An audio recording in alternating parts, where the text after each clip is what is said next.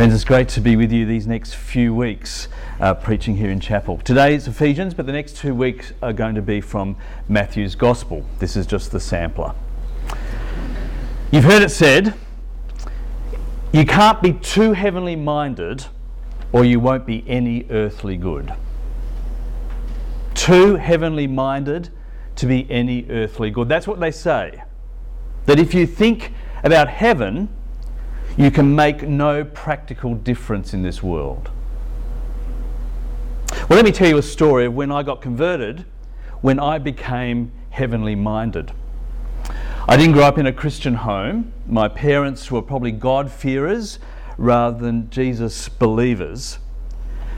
And in that home, I was intrigued by the necklace my mum wore, which had a little man on a cross. So when I was invited at high school, when I was in second form or year seven, to come along to the Christian fellowship, I was kind of open to it, open to thinking about what Christians believed. On this one particular day, a, a, a film was shown. Of course, it wasn't it wasn't a, a, video as you might think of a video today. It was reel to reel, right? There was, you know, it actually involved real, real live uh, celluloid. And on this movie, a magician was doing a trick. He took a dirty cylinder and placed over the top of it a blood coloured cylinder, removed the outer cylinder, and what do you know? The, the internal cylinder is no longer dirty but clean. And he said on the film, that's what happened when Jesus died he makes you clean on the inside. And you know what? It was like an atomic explosion in my head. I, I, can still vividly recall the feeling, the moment when all of a sudden the lights went on. When I understood why Jesus died. I knew that he had died, right? Because mum had worn the necklace with the dying man on it, but no one had ever explained to me why he died. To make me clean on the inside. That moment when I became heavenly minded was the moment of my practical usefulness in this world. See, Christians believe and Christians pray, Christians expect God to break in to bring heaven forward, to make a difference in our lives and in the world. That's what we pray, that's what we believe, that's what we've built our lives upon. God's the kind of God who breaks in with explosions in the head, as it were, to make us different and to put us to use. Now, in these verses from Ephesians chapter 1, verses 15 to 23, Paul is describing what it means to have that kind of head explosion, what it means to be truly converted, what it means to be heavenly minded. Now, he assumes they are, from verse 15, for this reason, ever since I've heard about your faith in the Lord Jesus and your love for all God's people, I've never stopped giving thanks for you. He's writing to these believers in Ephesus, fully persuaded they're Christians. They have faith and love. That's what the signs are. And he keeps praying for them. They're already Christians, but he keeps praying for them nonetheless, remembering them in his prayers. What does he pray? Verse 17 he says, I keep asking that the God of our Lord Jesus Christ, the glorious Father or the Father of glory, may give you the Spirit, I take it that's the Holy Spirit, of wisdom and revelation so that you might know Him better. The Father of glory, the Father who belongs to the next world, might send His Spirit to us and give us a spirit of wisdom and revelation. The word revelation is the word apocalypse. God's breaking in with, with increased understanding for us.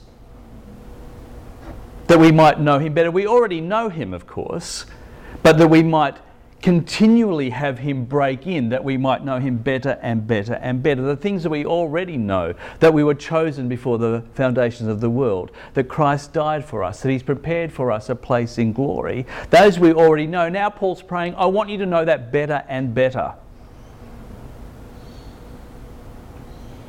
Or in verse 18, I pray that the eyes of your heart may be enlightened, in order that you might know the hope to which he has called you, the riches of his glorious inheritance in the saints. This revelation, this apocalypse, this inbreaking in our minds can be described as an enlightening of our inside eyes so that we might understand hope, where we're headed the hope to which He has called us, and the fact that we, His people, are His inheritance. We possess the world. Look at all the words here that pick up the idea of God breaking in. The Father of glory, the Spirit of wisdom and revelation, the inside eyes being lit up, our hope, our calling, our inheritance. God's the kind of God who breaks through.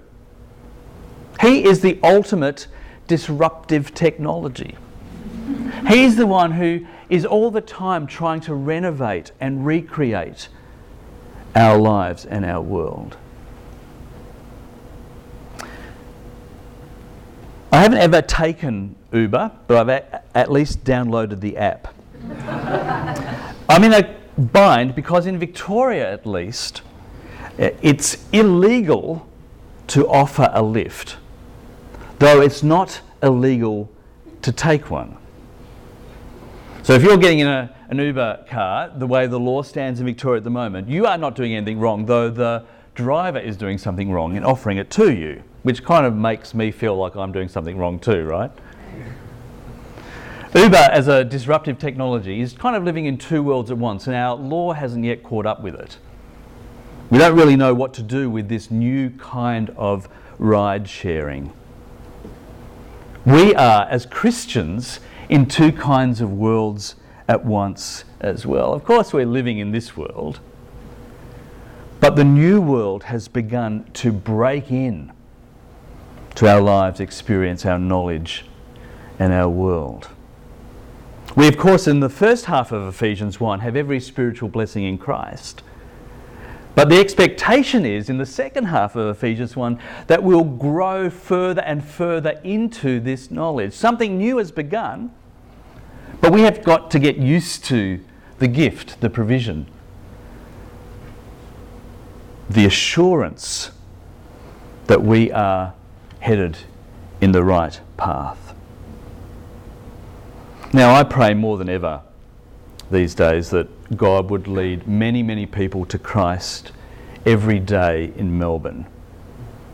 Whether I'm involved or not, I'm praying more and more heartily for God's Spirit to be poured out for men and women, boys and girls to come to faith in Christ, even this day.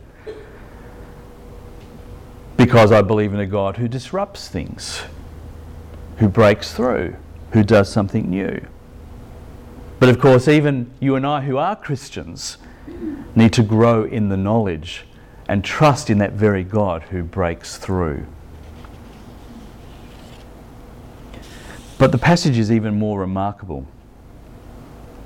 Yes, Paul's praying that the eyes of their inner hearts might be enlightened and that we'd understand more and more the hope to which we've been called, that we're his inheritance and therefore richly blessed. But he wants us to know as well that God gives us power, not just knowledge, to achieve that. Look at the way in verses 19 and 20 that the word power is used three or four times in the original in different vocabulary to make his point thick.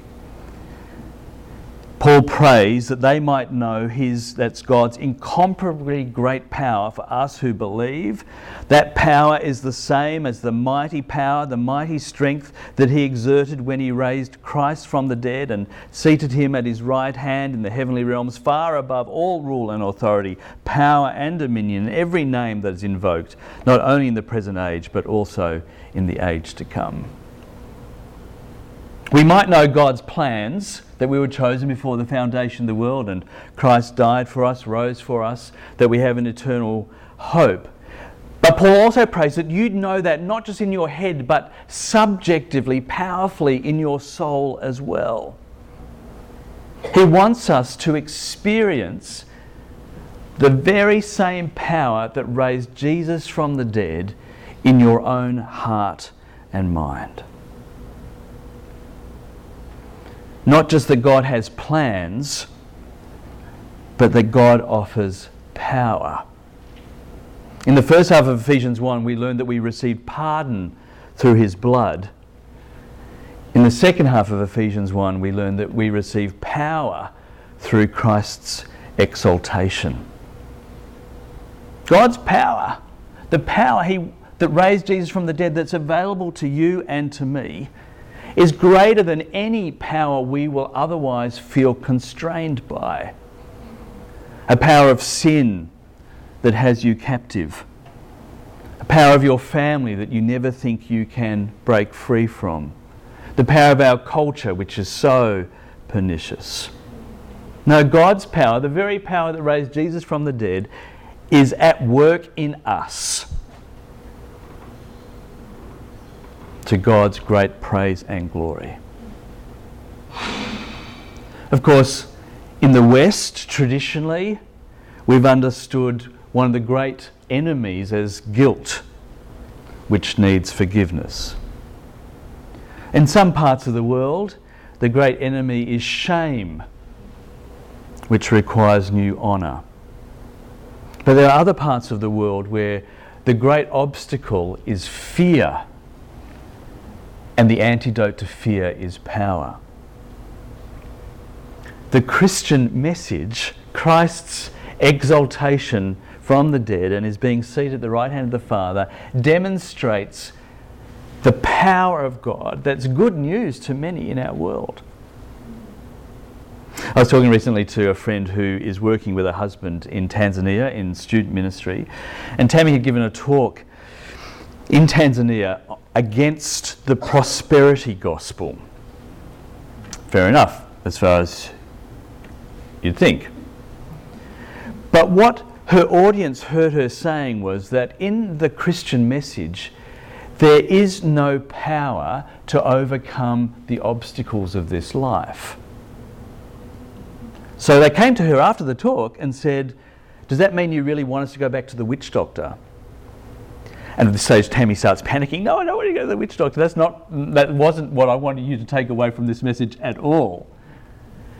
But in the minds and hearts of those her listeners, if Christ didn't provide power, then the only place you could receive power to overcome all the fears of your world was the witch doctor in the village. No, we need to acknowledge and receive the power God wants to give. I think we're actually quite nervous about using the language of power because either we feel it means we have power over sickness and we'll never suffer, or we're nervous about power because we've seen that power corrupts and people have misused power. It's in the news each day this week. We're quite nervous about using the language of power, and I understand that there's good reason. But our evangelical forebears, the great revivalists of the 18th century, used the language of power pretty insistently. Their biggest tag was the church needs the power of godliness, a phrase from the Apostles' own writings. They weren't scared of praying down God's power. But perhaps it's just that more recently, evangelicals have chased the wrong kinds of power. A report I read last week described evangelicals in the United States going after potential President Trump because they feel so powerless in their culture. They feel like a man who doesn't actually represent particularly well their theological convictions, nonetheless can help them feel powerful again. Should we be seeking out that kind of power? Is that what the apostle in Ephesians 1 is asking of us? Now, if we want power religion in verses 22 and 23, we find it not in the world, but in the church.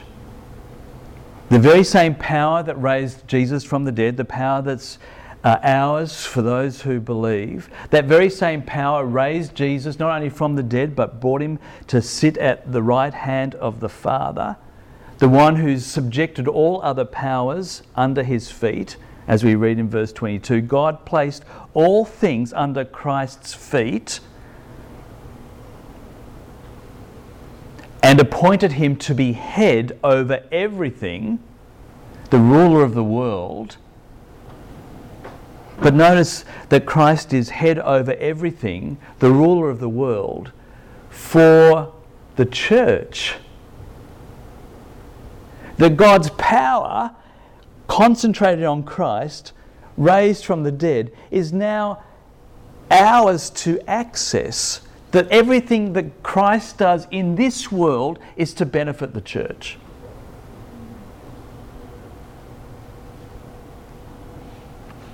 that power is being channeled towards us, no matter who's elected as President of the United States.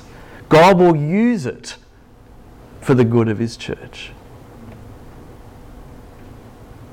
And this church, the most important institution in the world, is further described in verse 23 as the body of Christ. He's the head and we are the body. We're different from the world. The world is not the body of Christ.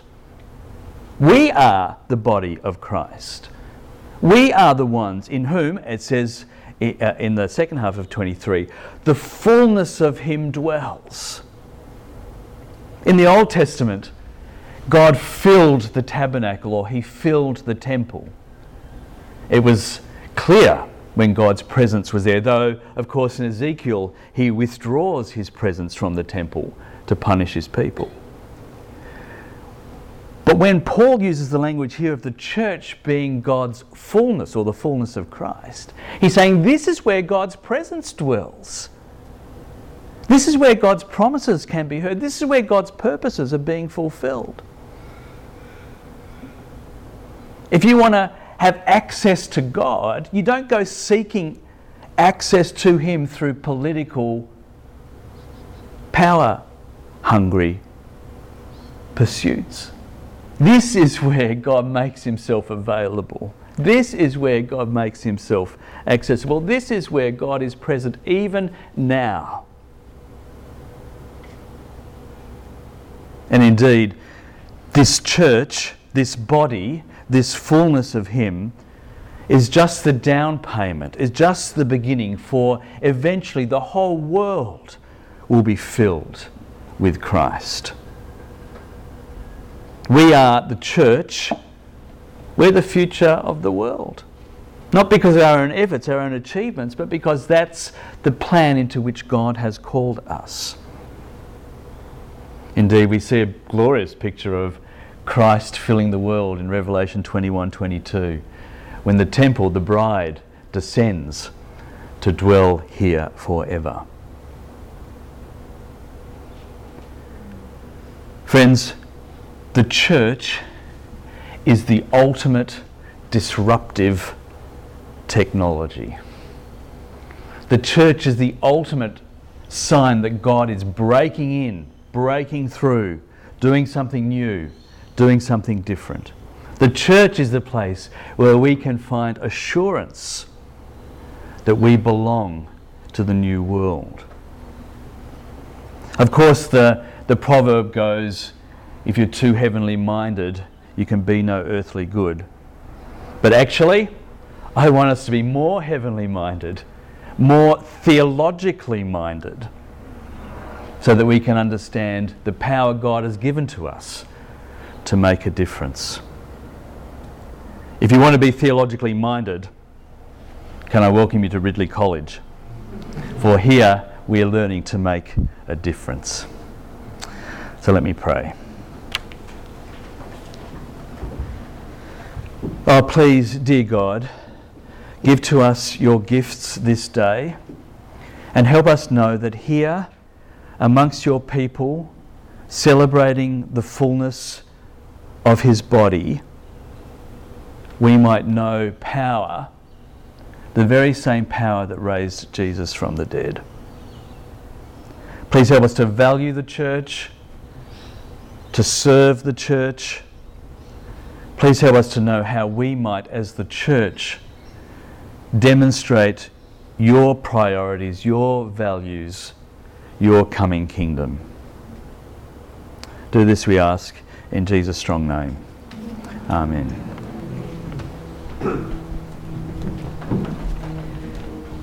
Thank you, Reese.